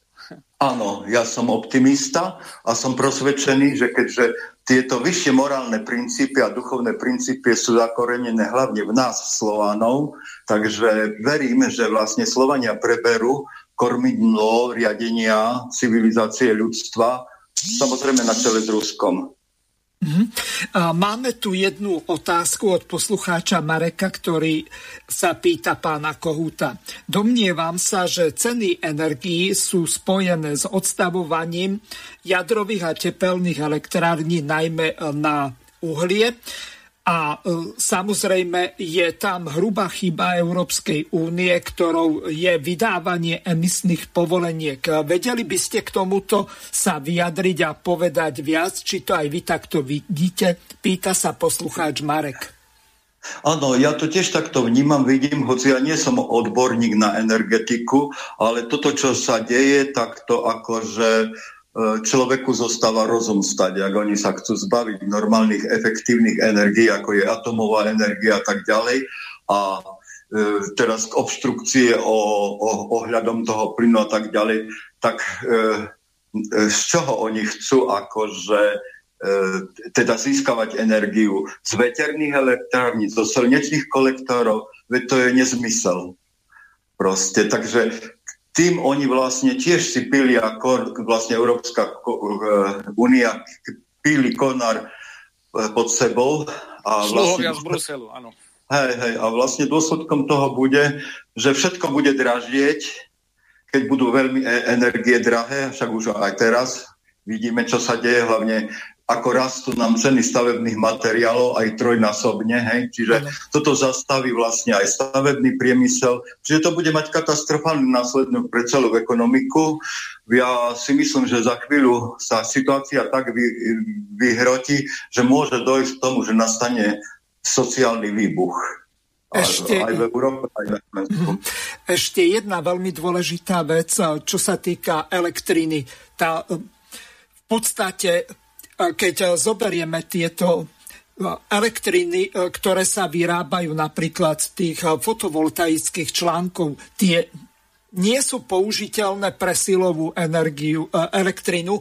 To znamená, že v podstate pre priemysel je to málo použiteľné. To znamená, my potrebujeme trojfázový elektrický prúd a prúd, ten áno. Je obrovský problém vôbec vyrobiť ešte. Možno, že by v krajnom prípade sa dali vyrobiť z tých veterných elektrární, no ale v prípade týchto fotovoltaických nie, ale naši kolegovia, Dagmar hovorila, že by bolo dobre ešte sa vrátiť k tomu, k tej iniciatíve, ktorú majú pripravenú, alebo ktorú odoslali pani prezidentke. Jozef, ty vieš niečo o tom viac? To bola, myslím, výzva k premiérovi a vláde, myslím, niekedy vo februári dvadsaťjeden. Však, pán Kohút. Viete čo, nie, toto som nezaregistroval, takže k tomu sa neviem vyjadriť, že aké boli tie iniciatívy v tejto oblasti. No ale Slovensko by sa malo správať rozumne, tak ako sa správa Maďarsko, lebo ale aj, už aj ostatné štáty, totiž Rusko alebo Putin vyhlasili, že on s nejakým spolkom, nazval Európsku úniu spolkom, on nemá sa o čom baviť. On bude jednať s jednotlivými krajinami a tieto jednotlivé krajiny sú už aj pristupujú na takéto rokovania, či už je to Taliansko, ale aj nemeckí podnikatelia ide ďalej, pretože Rusko predstavuje pre nich obrovské príležitosti, obrovský trh, takže Rusko poskytuje obrovské možnosti na to, aby sa európske štáty mohli proste zapojiť do aktivít Ruska a tak ďalej, čiže aby mohli teda aj úspešne potom ekonomicky napredovať a vlastne mať dostup k tým ruským zdrojom, ktoré sú obrovské. Ja som teraz počul, že ruské zdroje sú tak obrovské, že sú schopné pokryť potreby a požiadavky vlastne celého sveta. No, ale tak, možno je to aj výzva pre pronárodné hnutia, pre ktoré pronárodné, ako si u nás nevedia nájsť pojitko. Aj? Presne tak, pretože naša vlastne vlastenecká alebo pronárodná scéna je dosť roztrieštená a vlastne treba urobiť niečo, čím by sa táto pronárodná scéna ako zjednocovala. My tiež sa pripájame k iniciatíve takzvanému vlasteneckému frontu, ktorý by mal združovať tie pronárodné a vlastenecké síly. Tento vlastenecký front by mal si vytvoriť nejaký koordinačný výbor, v ktorom by tieto predstaviteľa týchto síl pronárodných hnutí boli zastúpené. A my sme už vlastne aj vystúpili s nejakým programovým manifestom, kde vlastne sme načrtli program, ako transformovať Slovensko zo súčasného stavu, zo súčasného stavu marazmu, do ktorého ho doviedla súčasná politická reprezentácia, a dospieť k spoločnosti akože prosperujúcej a spravodlivej. No a Ten... toto som chcel k záveru, lebo máme nejakých posledných necelých päť minút, že ano. Ako z toho von? čo vlastne máme? Máme nejakú parlamentnú demokraciu, tá je riadená cez nejaké eseročky z toho velína nadnárodného, lebo však to sú vlastne, áno, eseročky, kde si nejaká klanovo-korporátna skupina založí Prez. kvázi stranu, tam si da, dosadí svoju figurku, ktorá je zasvetená, tí ostatní môžu byť len do, dobre platení do, uh, užitoční idioti, hej, ktorí budú zdvíhať ruku tak, ako ten zasvetenec uh, prikáže. No a my raz za štyri roky prídeme a ideme k voľbám, oni nám predostrú celé spektrum farieb, z ktorých si môžete vybrať. Vy si vyberiete červenú, zelenú, modrú, ale stále vlastne v tej parlamentnej demokracii sa, sa zodpovedajú nie občanom tieto farby, ale tomu maliarovi. Hej? Presne a toto, tak, ako a toto hovoríte. Sa musí zmeniť. Hej? Ja len t- taký náčrt.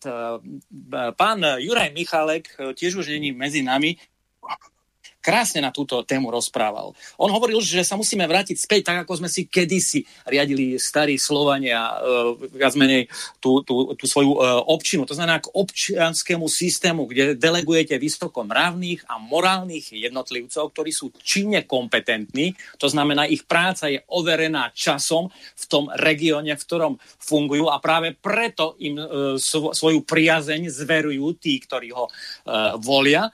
Uh, takíto ľudia by mali mať minimálne päťdesiat rokov a viac, aby nás tu na nezastupovali dvadsať tridsať roční, ako máme možnosť vidieť tie soroščatá, ktoré sú vychovávané na univerzitách uh, jezuitského typu a, a podobne. No samozrejme, mal by byť rodinne založený, vychovať uh, deti, veď rodina je základ spoločnosti a, ako takej. A takíto ľudia, takto delegovaní mravní a morálni jedinci, či nekompetentní, by boli kontrolovaní funkčným referendom.